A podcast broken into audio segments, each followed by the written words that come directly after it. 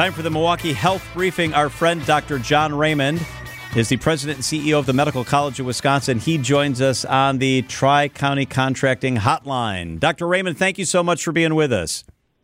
Uh, great to be here, John. A confirmed case of measles in a city resident employed in Waukesha County. That's the report from the Milwaukee Health Department. So, a confirmed case of measles in southeast Wisconsin. How serious is measles? Kind of take us inside what measles is is all about.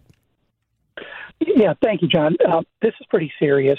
Measles is an infectious disease that's highly contagious, and in particular, kids under five and adults over the age of 20 who haven't been vaccinated are susceptible to getting serious complications from measles, including pneumonia or even an infection of the brain, encephalitis. And for kids, one to three kids out of every thousand that gets measles can die. So if kids haven't been vaccinated yet, if you're elderly or immunocompromised, and you haven't had at least one dose of MMR or MMRV vaccine, you should consider getting it.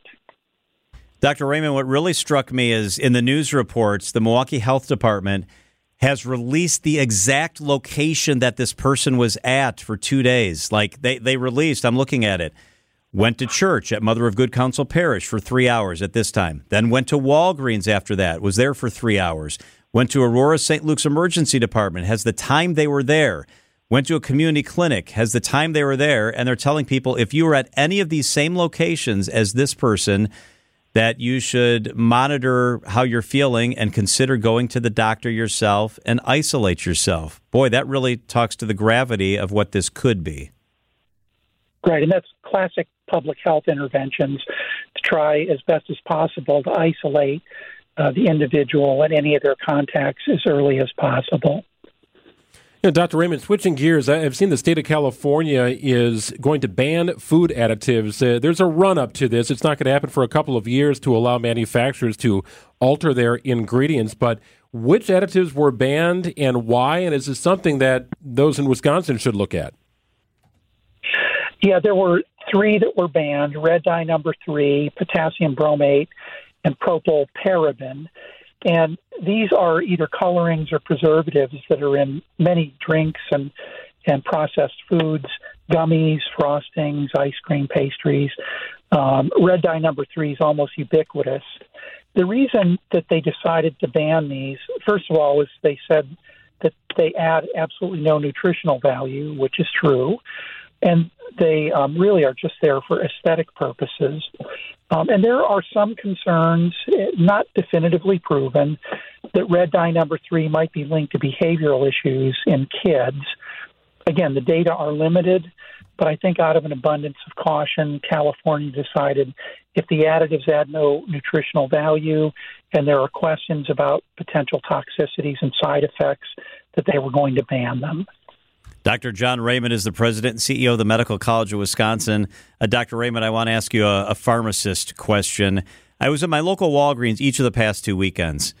And the first time it was for my COVID shot and a flu shot. And I waited two hours for a shot that I had an appointment for. And I was talking to the pharmacist as she gave me the vaccines.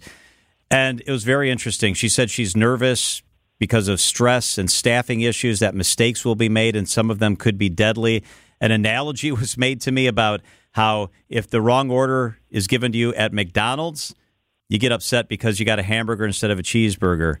If the wrong order is given to you at Walgreens, it could be a very dangerous situation. So here's my question How serious is the situation with our pharmacists, and what is the critical role that they play in our system?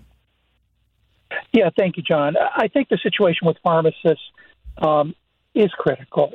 Uh, it's really interesting because eight years ago there was a feeling that we had a surplus of pharmacists, but right now it's um, it's pretty clear that we're um, on the edge of maybe having a shortage. So pharmacists, especially in retail settings, feel overworked with repetitive tasks, overwhelming workload, and many of them feel like they're on a production line, like, like they're widgets. Um, and so we really do need more pharmacists. What's what's really troubling about this is that many, for many people, the pharmacy and the pharmacists are the most accessible and the first place that they'll go for the health care. Um, so if our pharmacy healthcare workers are feeling under stress to the point where they think that it might be dangerous, that's a problem for all of us. Um, there's no easy solution, but the simple ones would be to increase pay, um, hire more pharmacy technicians to help with some of those repetitive tasks, and relieve some of that burden of repetitive tasks to the pharmacists. The Medical College of Wisconsin actually has a three year pharmacy school program. It's an accelerated program that can get pharmacists out into the workforce a year more quickly. And we also are working very, very hard so that pharmacists can practice at the top of their licensure so that they can use their cognitive skills and their experience rather than just doing repetitive tasks.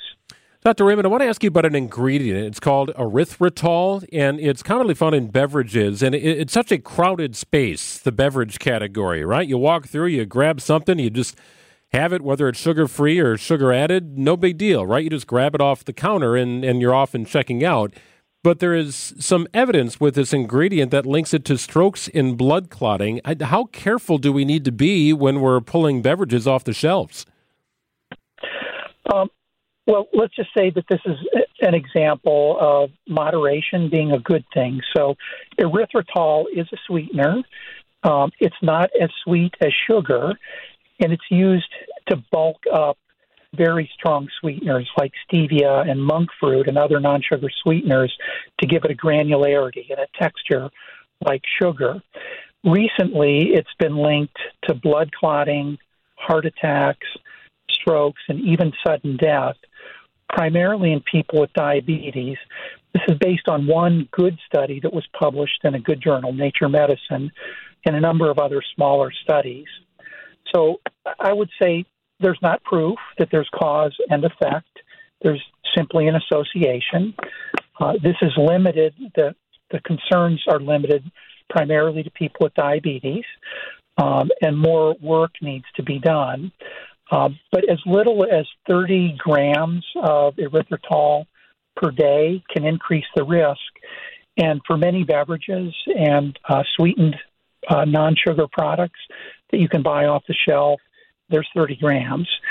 So I would recommend that people consult with their doctors, and especially if you're a diabetic, uh, pay attention to the amount of erythritol that you're ingesting. All right, Dr. Raymond, time for good news of the week. Yeah, the good news of the week is um, there is a new vaccine for malaria that is being recommended for use in Africa by the World Health Organization. And this is really important because malaria still kills between half a million and 750,000 people a year, primarily in Africa. And what's good about this new vaccine is it only costs about $2 per dose. So I think that's really good news for public health. Dr. John Raymond is the president and CEO of the Medical College of Wisconsin. Dr. Raymond, thank you so much. Have a great rest of the week. You too, John and Greg. Thank you.